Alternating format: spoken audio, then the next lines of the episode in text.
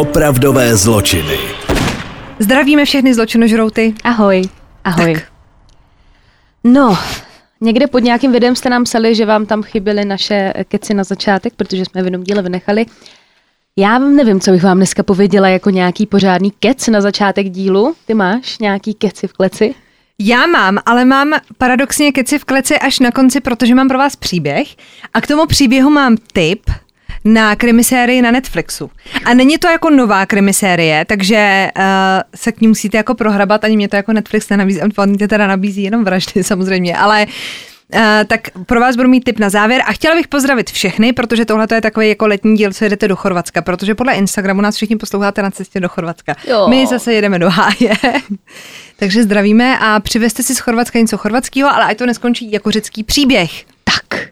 A já mám jeden tip taky. Ano. Nesmíme na to zapomenout, hlavně na ten tvůj tip na konci, prosím Ano. tě. My jsme mantáci, kteří na to vždycky zapomenou. Já mám jeden tip na, není to teda krimi, ale je to bizár. Je to bizár, bude to Já na vím. Netflixu.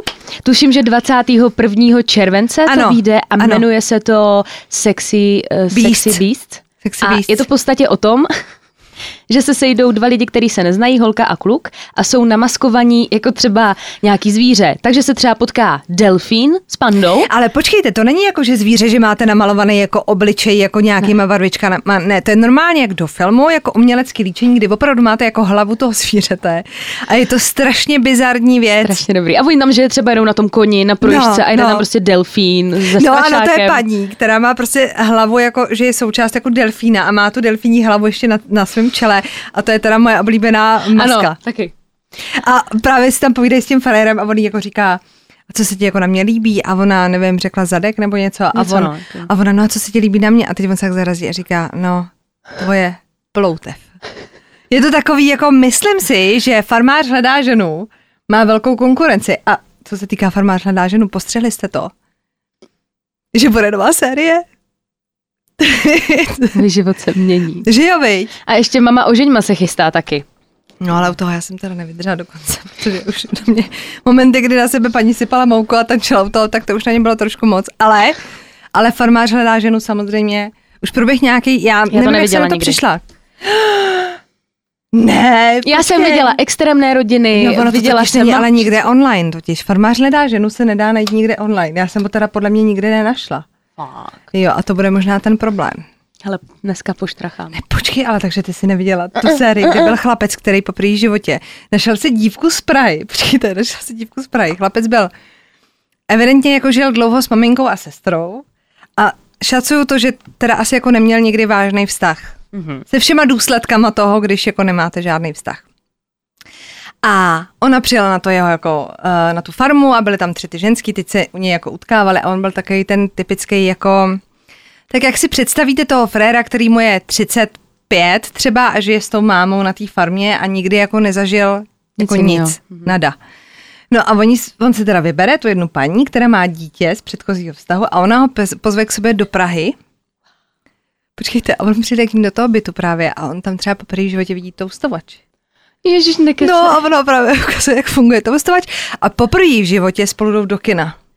Ježíš, tak ale Jako pro něj teda. to mému oku uniklo. No. Tak já jsem A to na bylo fakt jako strašně, Já jsem z toho viděla jednu bizarní. scénu, kdy tam stříhal ten farmář nějakou tu paní, jenom úryvek na YouTubeku. A on ji tam ostříhal a říká, že já jsem stříhal iba ovce. No počkej, ale to je slovenská varianta, ale se bavím o český. No tak počkej, tak jestli je česká dobrá, tak Slováci to opět povýší na Ne, level tisíc. no já musím no. Slováky. Hele, já Tak jedu ale- jenom ale- Slováky. Počkej, ale to proto, že jsi neviděla tohohle toho pána s tím toustovačem. Já se podívám. A smutný teda je, že to je spoiler, takže pokud se na to chcete koukat, tak teď si to přetočte. Oni spolu nevydržej. Tak jo. Takže keci bychom měli. Takže keď si bychom měli... Ale máme se na co těšit. Letošní léto prostě náš život dostane smysl. To je tak všechno, no. To je jediný smysl náš. Ano, to je jediný náš smysl. Tak eh, co pro nás máš? Dneska pro vás mám sériového vraha, jak už tomu tak bývá se mnou, tak to máme dneska tak. Můžu tady pootevřít ty dveře, a to je hrozný vedro. Já jsem to chtěla říct, tak- strašně já jdu. děkuju. Prosím tě, běž. Naschledanou. protože je hrozný vedro. Budu mít uh, dneska příběh, nebo já nezačnu bez tebe, ale bude to příběh o... Je to jeden z vašich typů, takhle to řeknu. Je to sériový vrah, uh, který se jmenuje Dennis Reeden. Narodil se 9. března roku 1945 v Pittsburghu a vyrůstal se svojí rodinou v malém klidném městečku, městečku Wichita. Jeho rodina, a teď dobře poslouchejte, jeho rodina byla jako každá jiná. Jeho rodiče byli pracovití, o rodinu pro, pro, pro Takže začátek by byl, laťka to, je vysoko, laťka já, je vysoko. Já jsem z toho tak rozhozená, co to čtu, že ne, pro tu rodinu dělali maximum. A je to hrozně velká výjimka tady ten týpek, žádný znásilňování, žádný týrání. Rodiče alkoholici nebyli? Mamka nepila, taťka nepil, pracovali, měl ještě tři sourozence, jako nepochopíš. Či já jsem jenom mě jako napadlo, když už jsme u těch alkoholiků, jo, že my dvě, kdybychom třeba měli děti, tak se to taky dá vztáhnout na to, že matka alkoholička. Jako když, si, když jsem si dělala test, jak je takový to suchý únor a máš si udělat ten test, jestli máš problém s alkoholem, tak už mě bylo doporučeno vyhledat odbornou pomoc. Takže já bych vám tak podle těch tabulek no, bych se úplně to, že je jako někdo z rodičů alkoholik, nemusí být vždycky tak hrozný. tak. Dokud ještě chodíte do práce a fungujete, tak... A to je takzvaný aktivní alkoholik. O Takže tom jsem to taky četla. Dvě. Aktivní, aktivní alkoholik alkoholici. je ten, který dokáže během, nebo myslím, že to je aktivní alkoholik, že on dokáže i během toho, co chlaště, tak dokáže normálně fungovat. Hm? Takže tak. No, i ti lidi v okolí, co tam bydleli, taky měli moc rádi, jak už jsem říkala, měl tři sourozence a jako dítě tak byl teda hodně uzavřený do sebe a nikomu se moc se svýma pocitama nesvěřoval. Byl spíš takový uzavřený, ale ne divnej, jenom neměl úplně potřebu být nějak sdílnej. Byl takový nenápadný a mezi svýma kamarádama a spolužákama tak ničím nějak nevynikal, ale se všema nějak vycházel. Neměl žádný koníčky, neměl pro nic talent, a, ale ze všeho nejvíc miloval teda rybaření. A s klukama právě se svýma spolužákama a vrstevníkama tak často chodili k vodě rybařit. Důležitou roli v jeho životě nejspíš sehrála jeho babička, uh, já tady mám napsaný, která tím, že žila tečka. jako báro, co to je? Ale ona to pokračuje, ta věta. Babička, která tím, že žila na venkově a na venkově je samozřejmě normální pěstovat zvířata k obživě, tak eh, on tam s ní byl, trávil tam třeba prázdniny a podobně a v momentě, kdy ta babička zabíjela kuřata, tak jeho to neskutečně fascinovalo a dokonce ho to až vzrušovalo, to zabíjení těch kuřat. A už jako malý kluk tak měl co dočinění s týráním zvířat a dokonce ho přitom kamarádi jednou načapali. On nějak lovil želvy a ty želvy pak věšel na nějaký stromy, aby se tam jako, aby se udusily ty želvičky. No a v jeho hlavě se postupem času začal vytvářet hodně zvláštní myšlenka, protože jeho touhou bylo svazování. Prostě ho vzrušovala představa, že má nad někým takovou moc. A ta jeho představivost se ještě víc umocnila, když mu bylo 12 let, protože ve škole byla jedna učitelka, se kterou neměl úplně dobrý vztah. A jeden den ho strašně rozčílila. A měla ho podle všeho dokonce před tou třídou nějak ponížit. A on se naštval, vzal doma pro vás, zatmyšel před její dům, kde ji natajno sledoval. U toho měl obvázaný ten provaz okolo té ruky a on měl orgasmus. Jenom z toho, že se na ní koukal a držel ten provaz a mačkal ho. A to vlastně byla pro toho Denise, byl to takový hodně zlomový okamžik, protože najednou si reálně spojil ten provaz, který držel s jakýmsi sexuálním potěšením a uspokojením. Ovšem, uh, Denis teda bez problémů dokončil střední školu, dokončil i univerzitu, to jsme tady taky jako málo kdy měli. Hmm. A když mu bylo 21 let, tak narukoval do armády a tam byl přesně čtyři roky. Potom se vrátil domů, našel si partnerku, se kterou se v roce 1971 oženil. A jak víme, tak miloval to svazování. A on si několikrát představoval, jak třeba tu svoji ženu sváže a bude bezbraná a tady ty myšlenky ho hrozně vzrušovaly, což si myslím, že to svazování ještě není podle mě tak alarmující. Každopádně uh, se to odehrávalo jenom v jeho hlavě, a pro všechny sousedy, co žili poblíž, tak to byl ukázkový občan. On neměl jediný problém, si všema vycházel, pomáhali si navzájem, ještě žil s tou manželkou a v té komuni- v komunitě byl dokonce jakýsi jako vzor, že takhle má prostě fungovat manžel a lidi ho obdivovali. Eh, co teda ale Denis měl taky rád, tak byly detektivky nebo různý časopisy s krimi tématikou. A právě tady získal informace na to, jak zabíjet. Bystřím, bystřím. My dvě jsme podezření, že nechodíme na ryby. On se díky tomu čtení dozvěděl, co vlastně předchozí vrazy udělali špatně, čemu se měli vyvarovat a posta- sestavil si podle toho takových pár bodů, jak provést nějaký dokonalý zločin, aby se na vás nepřišlo. No a bohužel to nezůstalo terén u fantazí a 15.1. roku 1974 se rozhodl poprvé vraždit. Vyhlídl si teda rovnou čtyřčlenou rodinu Oterových a mm, vloupal se do jejich domu a byli všichni doma. Ten Denis vytáhl pistoli, namířil na otce ale byl tam i zbytek té rodiny a on původně asi jako nechtěl vyvraždit celou tu rodinu, ale on, jak pak sám vypověděl, tak když mířil na toho otce, tak si uvědomil, že tam je celá ta rodina a že on nemá žádnou masku, takže ho můžou identifikovat, takže se rozhodl, že hold bude muset zabít úplně všechny. Uh, matku teda i otce uškrtil a potom se teda rozhodl, že zabije i ty děti. Jejich malou dceru tak se rozhodl taky uškrtit a během toho, co ji škrtil, tak ta holčička upadla jenom do bezvědomí a on si myslel, že už je mrtvá. Nechal ji ležet a potom šel pro jejich malého syna, který mu dal na hlavu pytel a dusil ho. A on se na to, on mu dal nějaký igelitový pytel, docházel mu kyslík, on se sedl na židli a pozoroval ho jako televizi, jak to dítě se dusí. V ten moment, co zemřel ten brácha, tak se probrala ta ségra, která byla jenom v bezvědomí, jenže bohužel ten Denis byl ještě pořád v tom domě a jakmile si toho všiml, taky odnesl do sklepa a tam ji e, pověsil za trám a v podstatě ji oběsil. A i v tomhle případě se na ní díval a uspokojoval se. Tady potom všem, tady potom masakru, tak pospíchal rychle domů, protože věděl, že se jeho žena vrátí z práce. A on musel být přece vzorný manžel. Každopádně jeho další obětí tak se stala Katy Bright, které bylo jenom 21 let. Keta, Katy studovala v tom městečku na univerzitě, společně ještě se svým bráchou, ten byl taky vysokoškolák. A oni se jedno odpoledne vraceli domů. Oni tam, myslím, i jako spolu bydleli v tom domě, jenže nikdo z nich neměl tušení, že už tam mají nečekanýho hosta, nezvanýho hosta, a to byl Denis. Denis byl teda hodně překvapený, že nepřišla sama, a když tam teda byli oba dva, tak ten Denis nařídil tomu bratrovi, aby svázal svoji sestru. On ji svázal a potom ten Denis svázal i toho, i toho bratra, ale protože ten brácha neustále křičel o pomoc a prosil o život a, a řval, tak ho Denis střelil do hlavy. Potom šel k té Kety a snažil se ji uškrtit, což nešlo úplně tak hladce, jak si představoval, protože tím, že ji svazoval ten brácha, tak ten brácha ji nesvázal dostatečně pevně, takže se hodně bránila a v ten moment, kdy, když si uvědomil, že uškrcení asi nebude ta nejlepší volba, tak popadl nůž a několikrát ji bodl.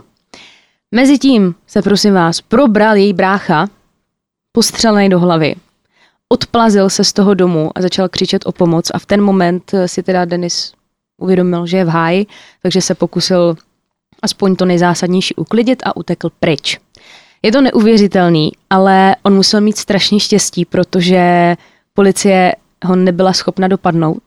A z výpovědi toho bráchy, tak policie zjistila jen, že se jedná o bělocha nějakého určitého věku, ale nic více nedozvěděli, protože že i ten kluk byl v šoku. Takže vyšetřovatelé se ale neměli vůbec čeho chytit. Každopádně pan Vrah se jednoho dne ozval sám, protože v novinách se ten Denis dočetl, že to vyvraždění té rodiny, té čtyřčlené rodiny, tak má na svědomí nějaká skupina tří mužů. Což ho hrozně naštvalo, protože to je přece moje dílo, já jsem je zabil, proč se nepíše o mně. Tak napsal na policii dopis, kde, kde vyhrožoval, že bude vraždit dál a že tohle všechno je jenom začátek a pokud ho nechytí, tak budou mít na svědomí další oběti. A podepsal se jako BTK. Každopádně rozhodl se vraždit znovu. Až po třech letech, což zase dokazuje, že ti sériový vrazi tam třeba dávají i nějakou pauzu, ale s tím, že tady ta pauzička mohla být z toho důvodu, že se mu narodila dcera a syn. Takže se asi spíš věnoval rodině než nějakému vraždění. V roce 1977 tak se jeho obětí stala Shirley Vyan, která byla matka savoživitelka a žila se svými dětmi. A ten Denis se vloupal do jejího domu kde, kde ji svázal a uškrtil. V podstatě ty vraždy probíhaly ve všech případech úplně stejně.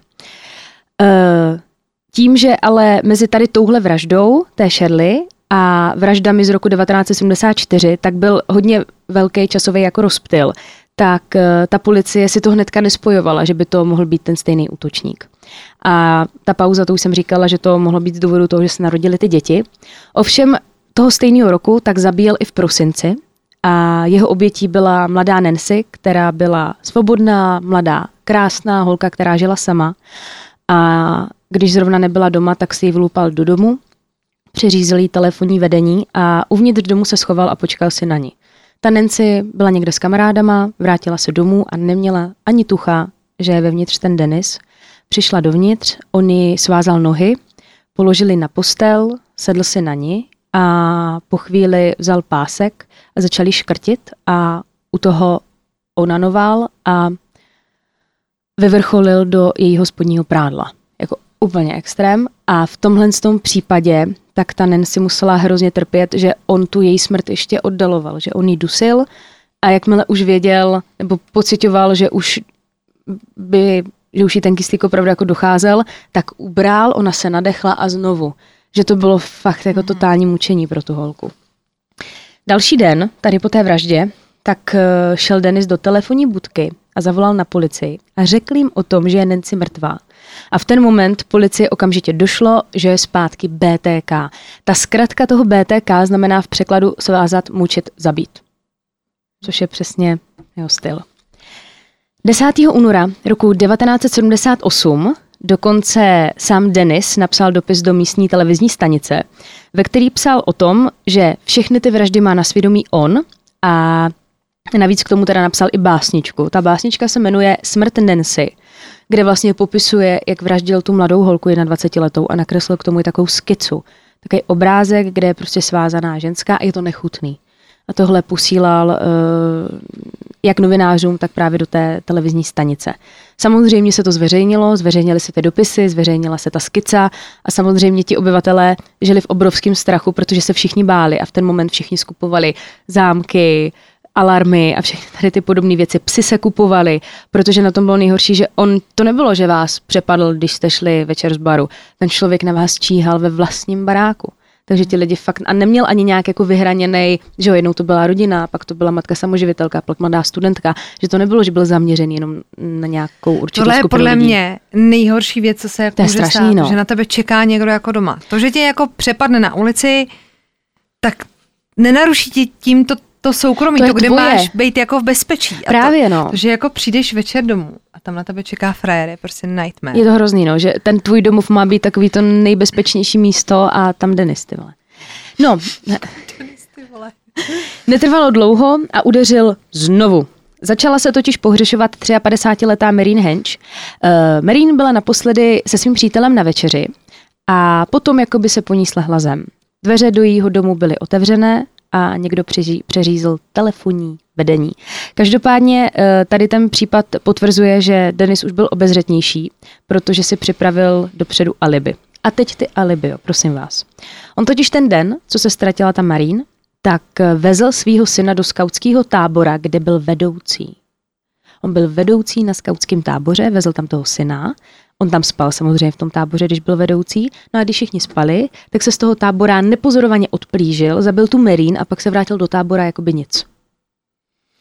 Že takový to je docela promyšlený, ale. To je, no. On jí teda zabil u ní doma stejný, úplně stejný průběh a její tělo pak teda naložil do kufru u auta. A on ji odvezl do jednoho místního kostela, a protože on byl taky byl jako věřící, celá ta komunita chodila do kostela, tak šel do toho kostela a on, prosím vás, tu mrtvolu začal v tom kostele uh, stavět do různých jako pozic a fotil si to. A já mm. jsem viděla ty fotky a i ti odborníci se jako zhodují, že to bylo jak kdyby to byla jeho hračka, že to vypadalo, jak kdyby si prostě s tou mrtvolou hrál, že ji fakt dával jako do zvláštních pozic a bylo to ještě o to víc jako neúctivý pro všechny, že se to ještě vtalo jako v kostele. Mm-hmm. A jako bylo to hrozně děsivý, ty fotky. No a potom, co si dohrál s tou mrtvolou, tak ji pohodil ve křoví a její tělo se teda pak nakonec našlo po devíti dnech pátrání a našel jí nějaký uh, běžec ve křoví. No a aby toho nebylo málo, tak teď přichází na scénu asi ta nejvíc creepy věc, kterou jsem viděla za celý opravdový zločiny. Jakože tohle byl to není, to je creepy, to je strašně creepy a já když se na to jenom vzpomenu, tak mi tuhne krev v žilách. On totiž, milý Denis, provozoval autoerotiku a on dělal to, že se sám jako fotil. Mm-hmm. Ale nebylo to, že se fotil na hulatej ve spodním v prádle jako před zdí. On dělal třeba to, že si vykopal hrob, do kterého si lehl v takové děsivé masce a na sobě měl spodní prádlo těch obětí a fotil se. Nebo se naoranžoval tak, aby to vypadalo jako, že je oběšenec. Takže on fakt jako vysel jako za nějakou větev. Nebo tam byly i fotky, že on se totiž sám i svazoval a fotil se u toho a byly tam fotky, že je celý, že se nějak sám zavázal a vysel nohama jako vzhůru na stromě. A tohle všechno provozoval během toho, co byl na tom skautském táboře. A že prej sám říkal, že se někdy tak strašně svázal, že se bál, aby ho tam ty děcka nenašli. No tak to je strašný. A teď si vím, že to posloucháte a máte třeba dítě na táboře. To, je, to vůbec. Tak já doufám, že no praktikanti dnešní doby už jsou víc. A to jsem si myslela já, že jsem zažila nejhorší tábor na světě, než by nám tam teda někdo něco provedl, jo. Ale bylo to jako strašlivý, já ho celý jako probrečela a chtěla no, jsem A tohle teda, cože? Ale když si zadáte jeho jméno, pak se na to podívej. Když si zadáte jeho jméno, ty jeho fotky vám tam vyjedou a mě z toho běhal mráz po zádech. To je strašně děsivý. Teď už se teda ale přesuneme do roku 1986, protože to se jeho další obětí stala Vicky Weger. Do jejího domu se opět vloupal, vloupal se tam zadním vchodem a později pak přišla Vicky domů i se svým dítětem. A ten Denis jí pomocí pistole donutil, aby si šla lehnout do ložnice. Dítě v pořádku, jo, to je důležitá informace. Dítě přežilo. Ovšem ta matka šla teda do té ložnice, tam ji svázal, několik hodin mučil a nakonec ji uškrtil. To její mrtvý tělo pak našel její manžel, když se vrátil domů z práce a on si chudák nejdřív myslel, že žije, že je tam svázaná, že to bylo nějaký přepadení, ale potom zjistil, že bohužel jeho žena je mrtvá. A když přijela na místo policie, tak jim bylo naprosto jasný, kdo má tady tohle na svědomí. A po tady téhle z té vraždě, tak byl zase dlouho klid. Konkrétně přesně čtyři roky. Jako by se po něm slehla zem. Jenže v roce 1991 udeřil znovu a udeřil naposledy. A o život tentokrát přišla 62-letá Dolores Davis a i ona byla uškrcena a svázaná a byla to teda jeho poslední vražda. A oni si totiž do té doby třeba říkali, ty brďo, protože tady po té vraždě si říkali, že už fakt uběhlo spoustu let, třeba pět let, šest let tady po té vraždě a on nikde. Takže si říkali, dobře, takže se třeba odstěhoval, nebo, nebo zemřel, nebo se prostě jenom stáhl, nebo už to dělat nebude. Ovšem v roce 2004, o několik let později, tak se opět rozhodl ukázat na scéně. Eh, ten rok totiž bylo 30-letý výročí od vyvraždění rodiny Oterových a v novinách o nich vyšel nějaký jako článek, aby se na tu rodinu nezapomnělo. A ten článek si přečetl i ten Denis. A jeho to hrozně vyburcovalo k tomu, že chtěl být jako slavný. On podle mě, eh, on si ty činy tak jako strašně užíval a bral to jako nějaký svoje dílo a chtěl, aby se o tom mluvilo. A vůbec se mu nelíbilo, že v tom článku není ani jako zmínka o tom vrahovi, že tam vzpomíná jenom na tu rodinu. Takže nelenil a začal psát policii a novinářům. A takže samozřejmě všichni byli zalarmovaní, ty bláho, ten Magor je tady zpátky i po 30 letech. A on se s tou policií a i s těma novinářema začal trošičku hrát, protože si zase dopisovali, on posílal dopisy. A on je naváděl na různý místa, kde nechával krabice od cereálí, a tam schovával třeba šperky těch obětí. A nebo tam byly Barbie panenky, které byly nastavené do pozic, jak byly třeba ty oběti, jak je našly a byly svázané úplně přesně, že byla oběť svázaná utopení, tak tam fakt bylo jako část topeníčka malého, byla ta panenka svázaná úplně přesně, bylo to hrozně děsivý. Počkejte, ale Fred by tuhle tu kreativu jako využil pro něco dobrýho. No, tak on jako evidentně, že ho vystudoval, nějaký blbec no. to nebyl. A... No ovšem nakonec se prozradil. Takhle se s nima teda jako dlouho hrál s tou policií i s, i s novinama, ale prozradil se v momentě, kdy policii poslal disketu. Takovou tu... Disketu? Je to tak, to se zadával do komplu. Taková ta disketka. Počkej, ty jsi zažila diskety ještě? Já vím, že naši doma měli, ale nikdy jsem je nepoužila. Jakože nevím. No, jas, no já si myslím, jako, že, já jsem ani já si myslím, že jsem na disketě nic jako ne. Já vím, že naši měli spoustu disket doma v pracovně a vždycky jsem se na to dívala. Přišlo mi to, jak kdyby byli nějací agenti, jako nějací tajní špioni, ale nikdy jsem disketu nepoužila. No, já taky asi člověče ne, ale, no, ale jako víme. víme. No, ale víme, co to je. A na té disketě byl nahraný, nahraný jenom jeden soubor, ze kterého ale odborníci zjistili, v jakým programu byl vytvořený, na koho je registrovaný a dostali se k právě k Denisovi. Denise zadrželi, proběhl výslech A on teda všechno řekl, ke všemu se přiznal a jak on sám řekl, tak on ty lidi bral jako projekt. Ten projekt teda fungoval tak, že nejdřív si někoho vybral, pak ho dlouhou dobu sledoval a pak přemýšlel nad tím, jak je zabije.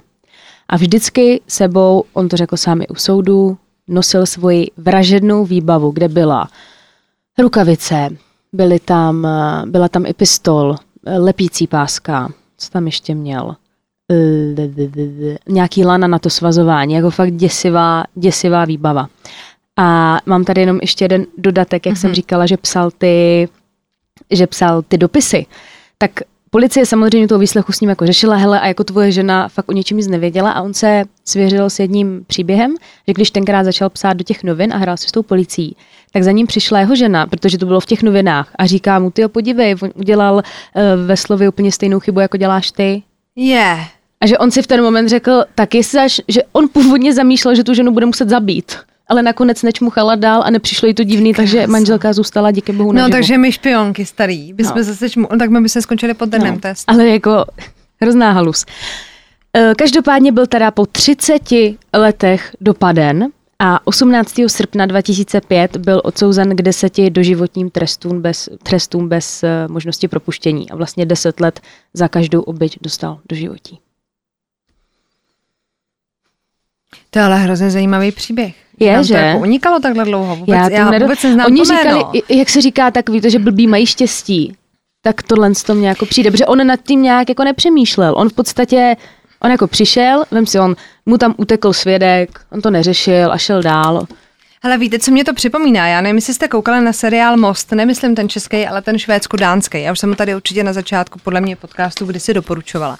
A teď zrovna koukám jakoby uh, zpětně na ty díly a tam je série, kdy vlastně ten vrah Podobně jak on si, on si hrál s tou obětí v tom kostele a jak dával ty panenky a tak, tak on si takhle podobně jakoby v té jedné sérii ten vrah šteluje ty oběti. Mm-hmm. Vždycky má jako něco představovat a ono to pak jo. dokonce jako dává smysl, ale je to přesně takhle zvrhlý. A zrovna je vtipný, že na to jako koukám, víš, jako že si to dávám jo. jako znova a ty s tím přijdeš. A takže pokud jste most neviděli, tak to je další tip. Hmm. Je to zajímavý příběh, no. já jsem o něm taky neměla ani páru a velice zajímavý, takže vám děkujeme za tipy. Hmm. Hmm. Děkujeme. A ty máš co? Uh, já pro vás mám uh, záhadnou smrt a jdeme na ní. Tak jo. Teda. Tak, já pro vás mám příběh uh, kluka z Bogoty. Tentokrát zamíříme trošku někam jinam než na Ukrajinu, do Ruska nebo do Spojených států. A je to, já bych tomu řekla jako halloweenská záhada. Mm-hmm. Jo? Luis Colmenares byl student ekonomiky a strojního inženýrství na Univerzitě Los Andes v Bogotě, byl z dobře zajištěný rodiny a dneska by mu bylo 31 let. Narodil se 23. května 1990 v Kolumbii. 31. října 2010 byl ale nalezen mrtvý v odtokovém tunelu nebo kanálu, jak chcete, ve Very Parku v Bogotě.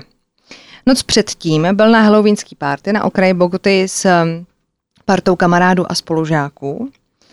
A z jeho smrti byly teda původně obviněni tři jeho kamarádi, spolužáci, který měli být součástí nějakého jako většího spiknutí, a výsledkem toho spiknutí měla být teda smrt Louise. Dobře? 30. října 2010 šel Luis na halloweenskou party do nočního klubu Zona Rosa v Bogotě. Spolu s ním šla i jeho dívka Laura Moreno, taky její kamarádka Jessie Quintero a další přátelé. Podle výpovědi Laury opustili spolu s Jessie večírek okolo čtvrt na tři ráno, na čtyři, na tři, počkejte, na čtyři tam bylo, na čtyři, pardon. A s tím, že se jí Louis zdala hrozně nervózní a tvrdil, že se musí jít najíst. Takže Laura, Louis a Jesse vyrazili ke stánku s hotdogama, aby se najedli. Zbytek těch kamarádů šel, uh, šel pro Lavřino auto na parkoviště, mm. aby ho vyzvedl. No a když šli k tomu jako stánku, tak uh, si koupili to jídlo a z ničeho nic začal údajně Louis utíkat směrem k tomu Viry parku aniž by cokoliv řekl. Že si měla zůstat u toho stánku s hotdogama a Laura měla vyrazit za Louisem. Několikrát se ho měla pokusit zastavit, ale Louis běžel pořád dál, nekoukal napravo nalevo, prostě a ona ho teda jako naháněla, co se jako děje, kam utíkáš. Ta Laura, ještě, oni měli jít jakoby ten večer na rande, jenom aby jsme to řekli mm. jako kompletu, že spolu jako randili. No a Česi mezi tím vyzvedli teda ty kámoši, co už vyzvedli to SUVčko Lauřino a pokoušeli se dovolat Louisovi. Jeho telefon zvedla vyděšená Laura s tím, že Louis před jejíma očima měl skočit do otokového kanálu a že ho nemůže najít. Hloubka toho kanálu v té době měla být menší než 50 cm. Všichni se sešli v tom parku, vyrazili hledat Louise ke kanálu, to se jim nedařilo několik hodin, až teda celý pátrání vzdali a vyrazili na policii, aby požádali o pomoc. U toho zároveň zavolali Luxově rodině. Já jsem v jednom zdroji našla, že zavolali přímo jeho mamince, ale pak tam byla zmínka o jeho bratrovi, že se volalo jemu a tento oznámil té mamince. Uh, on jde Escobar, což byla matka uh, Luizova, hned vyrazila z domu, aby se zapojila do pátrání po svém synovi. Bylo 6 hodin ráno a nikdo netušil, kde Luis je. V parku po mladíkovi nebylo ani stopy, začala tak obvolávat nemocnice pro případ, že by se ten syn z toho kanálu nějak jako dostala, byl zraněný, někde jako hospitalizovaný. Policie si mezi tím na pomoc přivolala hasiče, aby pomohli s pátráním v tom okolí. Je to pravda. Kolem 18. hodiny večer už začínala ta maminka Luizova ztrácet trpělivost a propadat hysterii. Upěnlivě prosila hasiče, aby ještě jednou proskoumali to ústí toho kanálu, kam měl ten Luis skočit. Ale údajně to prohledali a nenašli nic. Říkám to údajně, protože prostě tam bude ještě spousta zvratů, jo. Hasiči tak z parku pomalu odjeli zpátky na stanici a všechno se začínalo měnit v 9 hodin večer, kdy byli povoláni znovu a tentokrát našli asi 400 stop od místa, kde měl ten Louis skočit podle té Laury do toho kanálu. A jeho mrtvý tělo. To bylo odvezeno k dalšímu šetření k patologovi a pitva ukázala, že Louis měl údajně třetí stupeň intoxikace alkoholem, což mělo ovlivnit naprosto logicky jeho úsudek mm. a nějaký jako motorické schopnosti. Tím měl být případ oficiálně uzavřen. Jenže Obrátím list. Uh, rodina uh, Luise se nehodlala jen tak vzdát a nechala províst ještě další pitvu na Institutu uh, národní medicíny a podle výsledku té pitvy, což jako oni si museli zaplatit, už to nebyla klasická jako pitva, kterou dělá nějaký soudní patolog, který pracuje pro tu tamní policii, ale prostě byla to nějaká jako zaplacená pitva. Podle výsledku z té pitvy utrpěl Louis násilnou smrt a nemohlo se tak jednat o náhodu. Takže se nechala udělat ještě další pitva, kterou prováděl Maxim Duk, což byl bývalý ředitel právě toho institutu, kde se dělala to jakoby první, ale druhá. Mm-hmm. A ten do závěru napsal, že na těle našel celkem 8 ran, který nemohl muž utrpět při pádu do kanálu. Takže by se na té smrti jeho měl někdo jako podílet a mělo by dojít k nějakému uh, úderu nebo prostě k, nějaký, k nějakému jakoby bytí ještě Jasně. předtím, než skončil v té vodě. V říjnu 2011 byla Laura Moreno a Jesse Quintero zatčena, nebo zatčeny byly obě dvě, obviněny z křivé přísahy a trestného činu. Podle státního zástupce se objevily důkazy o tom, že obě ženy mají s Luizovou smrtí něco společného. 31. května 2012 byl Antonio González, hlavní státní zástupce z případu odvolán generálním prokurátorem Eduardem Montelegrem, protože se často dostával do slovní přeslavřeným obhájcem a nakonec byl nahrazen Martou Luciou Zamora. On sám teda do médií řekl, že je rád, že ho nahradila zrovna Marta, že jako je v pořádku, že jí všechno jako předal a že teda plně jako věří, že ona je dobrá jako ona, mm-hmm. že to teda jako vyhraje. Tam jsou nejhorší ty data, když si jako vezmete, že byl říjen 2011, pak květen 2012, že prostě to všechno strašně trvá, že trvá, my si to no. tady jako odvyprávíme. 6. června 2012 došlo v případu ke zlomu, když obžaloba přišla s novým svědkem, který se původně nechtěl přihlásit, protože měl strach o svůj život. Tím svědkem byl jistý Vlamr Ajola, který měl být oné osudné noci na místě činu, jako svědek tvrdil, že byl zrovna v blízkosti toho parku, když u něj zastavilo auto, ze kterého měl vystoupit Luis a Laura Moreno. Luis měl, jako mělo dojít k nějaký hádce, Laura mu měla dát facku. Potom měl z auta vyskočit Carlos Cadena, což byl další z těch kamarádů, co tam s ním jakoby ten večer byl. Ten měl Luise udeřit lahví do hlavy, až ztratil rovnováhu a upadnul a když ležel na zemi, tak do něj začala ta dvojice jako kopat. Údajně pak jako zjistili, že to s tím násilím asi jako přehnali, nepodařilo se jim převíst Luise k vědomí a tak ho naložili do auta. U soudu logicky toho Velmera konfrontovali s tím, proč se jako přihlásil ke svědectví až no. teď. A on argumentoval tím, že jeho přítel, který prej byl u celého incidentu s ním, bez stopy zmizel a že on má jako strach. Že roli hrály teda taky uplatky, protože ten Carlos Cardenas nabídl tomu jeho kamarádovi, Kristiánovi, předtím, než zmizel, peníze, že mu nabídnul 1 milion pesos, když bude mlčet. A Kristián údajně měl část z těchto těch peněz opravdu jako dostat. A že on si jako myslí, že proto jako zmizel, že mu pak evidentně vyhrožovali nebo prostě něco se jako stalo. Ve stejný den byl Carlos Gardenas zadržen na základě obvinění teda ze zabití. On sám tvrdil, že se jedná o spiknutí a že s celou věcí neměl nic společného. Pak jsem jako vyšťourala ještě, že novináři jako přepisovali, že v těch spisech od prokuratury byl nějaký jako zápis o tom, že mělo dojít k rozhovoru mezi tím Carlosem mm-hmm. a Laurou. A Carlos měl Lauře tvrdit, že je to v pohodě, že jeho rodina má důležitý kontakty na vysokých místech a že se jim nemůže jako nic stát, že se nemají čeho bát. Ale jako nikde není daný, jako že, jako že by to bylo černý na bílém a měli proto jako důkaz. Jo, co taky domněnky. Matka Carlose Cardenase, Maria del Pilar Gomez, najala právníka, Azeveda, aby přiměla ředitele Národního úřadu pro stíhání, aby změnil státního zástupce, který byl zodpovědný za tady ten případ. A oba dva zároveň skrze toho právníka jakoby obvinila, ne jakoby, obvinila zmaření spravedlnosti. Ona prostě žila v tom, že celý je to jako spiknutí. Mm-hmm. Že to na toho jejího syna celý jako navlíkli, což pojďme si říct, za prachy každý rád zaštěká. Mm. Takže uh, tam bylo podezření z toho, že sfalšovali tu zprávu. Nebo jo, jo že jo. i ty svědci, já se k tomu jako dostanu, jo, jenom prostě, abyste jako věděli, proč říkám takovouhle informaci. 14. června 2012 se Daniel Taleky, což byl právník Česy Quintero, ty druhý holky, která mm-hmm. byla ten večer na, to, na tom večírku, vzdal svého případu. Řekl, že už ji dál zastupovat nebude, protože, jak jsem řekl novinářům, měl strach o svůj život, ale také o život své rodiny, že jim všem bylo dlouhodobě vyhrožováno na sociálních sítích. Dne 19. června 2012 státní zástupce vysvětlil, že Kristián ten údajný přítel a další svědek identifikovaný tím Wilmerem Ajolem, který měl brát ty úplatky a měl jako zmizet. Takže ho našli a že si zažádal o policejní ochranu. Měl mít údajně v mobilu fotky z té noci, které zachycují to auto Laury Moreno na místě činu. To SUVčko. Uh. Nicméně celý ten případ byl prostě jedna velká soudní bitva. Jo. Právník Laury a Carlose přišel z důkazy, že v ten osudný večer, kdy teda měl ten Kristián a ten svědek Wilmer Ajola, mm-hmm. měli být na místě činu, tak Wilmer Ajola v té době byl v práci a on pracoval jako ochránka nějakého komplexu, který byl poměrně daleko od toho místa, kde se konala ta párty. No, takže řekli, no ale ty jsi tam nemohl být, protože jsi měl být v práci. A on pak říkal v nějakém rozhovoru druhý den hned, jakoby v rádiu, že umí obejít systém kontrol a že, že se do té práce vrátil až v pět ráno, že z ní jako odešel a že na to má důkazy. Mm-hmm. Ale to jsou takový a... jako planý řeči, kdy vlastně ale nikdo nepřijde s tím, jakože aha, tak se to jako prokázalo. No, ne. Jo, jo, jo. Mhm.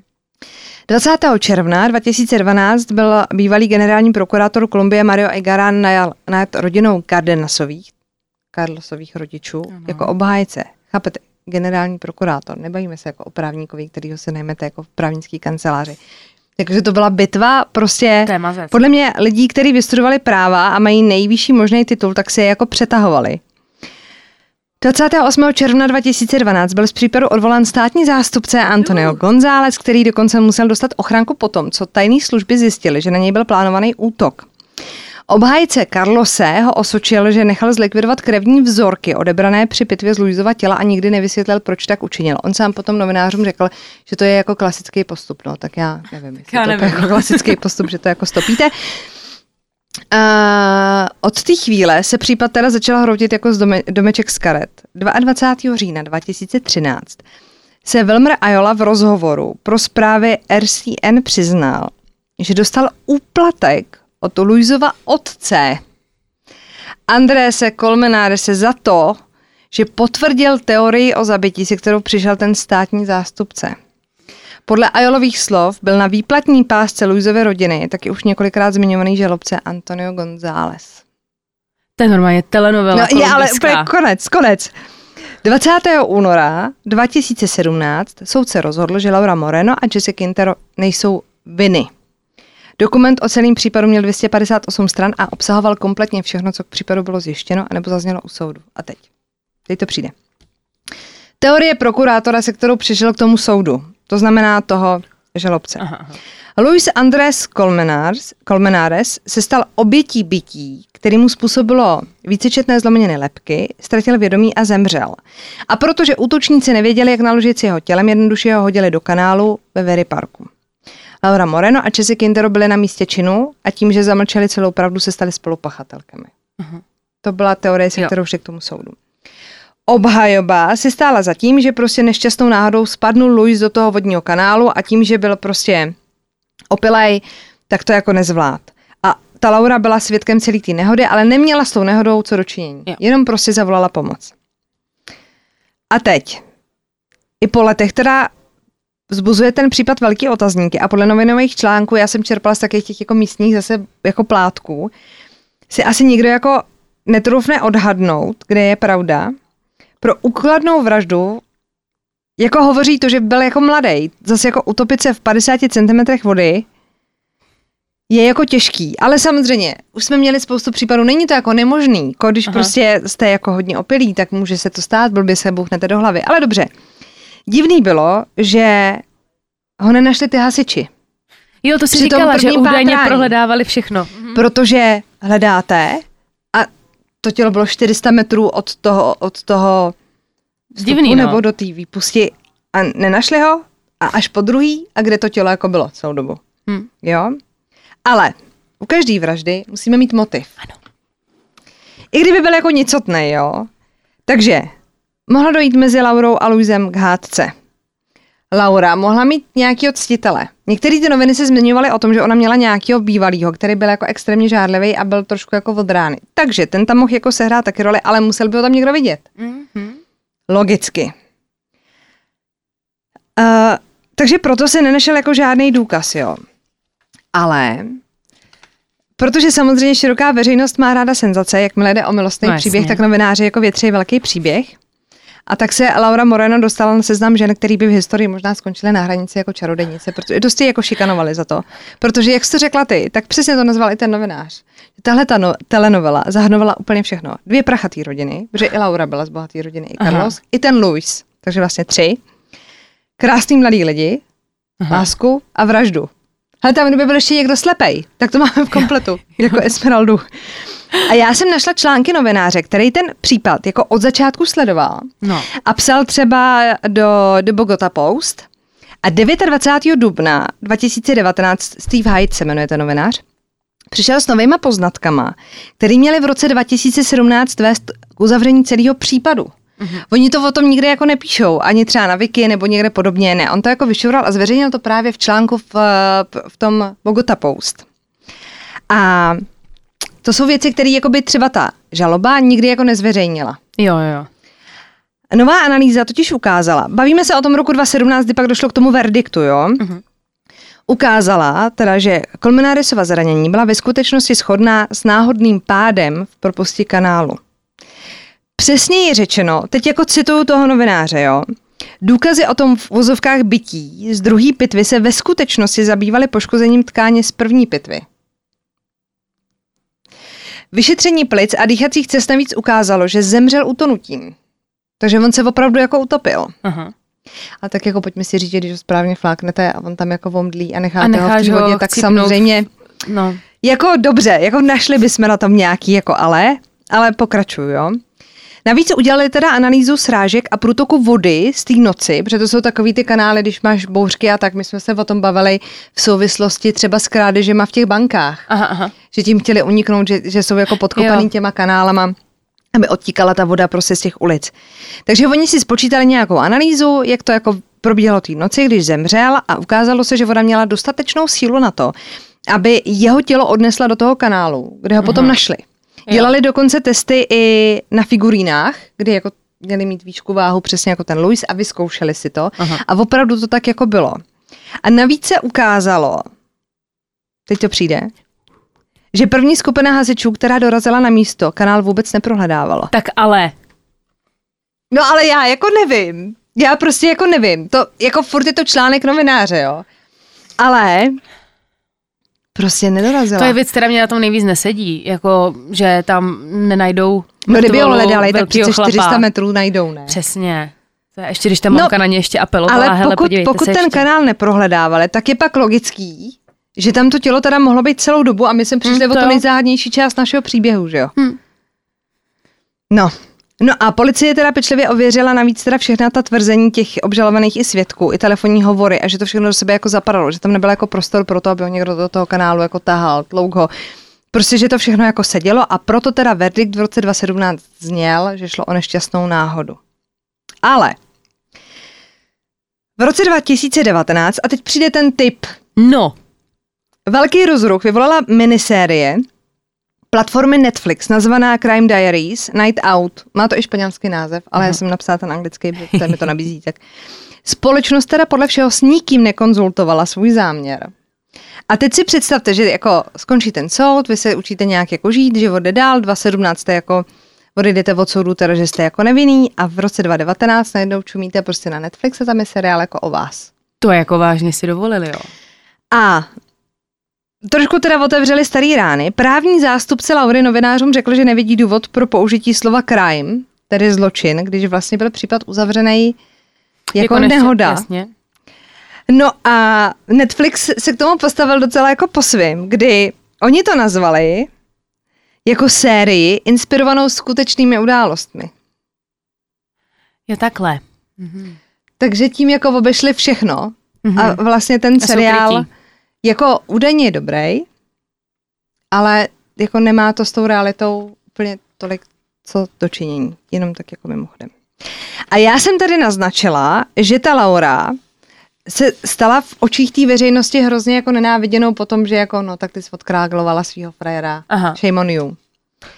A našla jsem článek, kde právě ten novinář, my ho se budeme pak muset asi pozvat, když jsem ho tak jako vyčerpala. Budeme se muset prostě pána pozvat z Pana Bogoty novináře. Mu zaplaťme letenku z Bogoty. On, a, on, a měl ale pravdu v tom, že ona se jako dostala na seznam takový jako trojice, jo. Amanda Knox, tu jsme tady Jasně, měli. to jsi ty. Laura Moreno, jasně, ale on tam píše ještě o Lindě Chamberlain, což je jméno, který mě nic neříká. Mě to něco říká. A jsou to prostě tři ženy z různých částí prostě planety, které v různých časech byly v médiích pranířovány za ukladnou vraždu. Jo? Staly se buď to černýma vdovama, milenkama, vražetkyněma malých dětí. Mhm. Příběh Laury jsme si řekli teď, příběh Amandy známe, Mhm. ale co ta Linda? No. Takže, ona se jmenovala Lindy, jo? Lindy Chamberlainová přišla o svoje devítitýdenní dítě Azáriu, byla to holčička, když vyrazila s celou rodinou na výlet do Ayers Rock v Austrálii v roce 1980. Během toho výletu jí měl pes Dingo vytrhnout dítě z náručí a utéct s ním. Co omlouvám. Počkej, jako pes dingo přiběhla a vytahl děcko zná. Já se omlouvám, jo, ale mě, když jsem to psala, takže to přišlo tak vtipný, ale... Počkej, takže šla jako s dětskem a no, a pes, přišel jako pes, pes dingo. a Ještě ten dingo a ukradl jí to dítě. Já jsem teď ten teda jako za hrozně necitlivou, jo, ale... Zachrání nás. Ne. No, No, tak říkám. Poj- no prostě, Ty jo, pes dingo. hele, pes dingo prostě přišel, ukradl jí to dítě a utek s ním do pouště. Dobře, Jako promiň. jsem se napít. To mě, A- jako, mě jaký to jako takhle, ten- jaký mě to ten pes? takhle zábavný, jako když jsem to psala. Já si to spíš jako nedokážu asi jako reálně představit, kdyby, kdyby jí napadl pes dingo a ublížil tomu dítěti, tak tomu jako věřím. Tak on Ale asi jako, že jako pes napad, asi to nebylo tak, že by hav, jako hav, šviftě a utíkám do Kdyby pralesa. Jako, při- tak třeba leželo v nějaký kolípce před stanem. Jakože, takhle, já jsem vám jako chtěla původně říct, že bychom se na ten její příběh mohli podívat jako Ne. příště jako podrobnějc, jo. Ale já vám to teď řeknu jenom jako ve zkratce, jo, abyste pochopili, proč je jako v té trojici, aby jsme je měli všechny tři ty holky. Jasně, pojď. Dobře, během toho výletu jí prostě pes Dingo ukradl to dítě a utek do pouště. Když se to vyšetřovalo, tak tomu tvrzení odpovídaly i stopy psů okolo stanu, uh-huh. když byli v nějakém jako kempu. Ale státní zástupce v té době měl trošku jiný názor. Přece jenom Linda patřila mezi adventisty sedmého dne a pes přece nemůže uníst malý dítě. To bylo jeho tvrzení, jo? Přišel tak s teorií, že rodina malou dceru v poušti obětovala v rámci nějakého rituálu a teď si jen vymýšlí alibi. No a ta média se právě úplně jako zaměřila na tu Lindu, která teda neodpovídala ještě navíc úplně tomu typu truchlící matky, který jako všichni čekali, takže ona jako neplakala, nikdy jako nehysterčila, nebyla jako běsná, ani si nikdy jako nehroutila. Aha. Ale to samozřejmě už víme ze zkušeností, že to může být jako jinak, ale tak když chcete, tak si prostě Rozumím. jako řekla bych, kdo chce, kdo chce psa být, duful si vždycky najde. To by se dělo v tomto případě. Ale noviny teda tvrdily, že navíc jméno Azaria znamená oběť na poušti Je. a tím pádem Lindy Chamberlainová praktikovala čarodejnictví a zvrhlo se to tak, že normálně lidi v té době kupovali trička s nápisem The Dingo is innocent. Jakože ten pes Dingo je nevinný. Aby jako vyjádřili tu nedůvěru té Lindy. Té Aha, Lindě. Dobře. Jakože The Dingo is Jsme innocent. všichni úplně v Austrálii. ne? Ale pozor, postavili se na její stranu jakoby místní obyvatelé z toho Aerosroku, který potvrdili, že fakt jako farmářům ti psy, jak jsou hladoví, kradou třeba telata a to tele má třeba 20 kilo. A ten pes ho zvládne, jak je jako hladovej, vyřídit sám. Aha.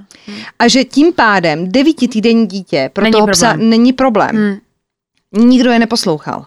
Prostě ta veřejnost už byla tak jako rozhodnutá, že jí tu holčičku někde jako obětovali, že teda forenzní experti našli v autě stopy krve malého dítěte. Takže se došlo k tomu, že ta matka tu holčičku jako podřízla v tom autě. Což jako, ale neděláte jako rituály s dětma v autě, chápeš, takže bys dělala rituál, tak já si představím oheň, nějaký oltář, Tanec. svíčky, nějaké, no. jasně, tanec v lese, v poušti, cokoliv, ale asi ji nepodřízneš jako v autě. Má. No a že ji pak teda pohřbili v poušti. Nakonec byla Linda, odsouz, nebo Lindy, odsouzena na doživotí. Bacha. A tam strávila jenom tři roky.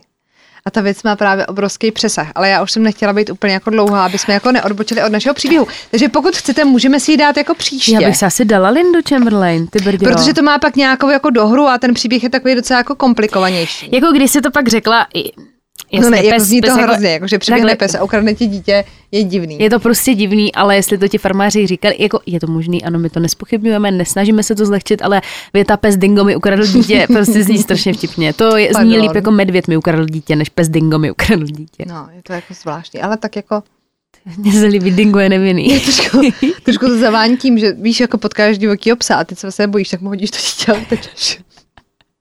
Takovýhle fóry si můžou dovolit jenom ženský, který ještě nemají děti. My to chápeme, vy co máte děti, tak nemějte nás za necitlivý, ale prostě Přesně tak, my máme dítě znáte rádi. nás, jsme prostě jsme taky jako sarkastický. Takový, Dobře. jaký jsme. Ano, takže tímto to pojďme uzavřít. Děkujeme za vaše tipy, které jsme dneska vyčerpali.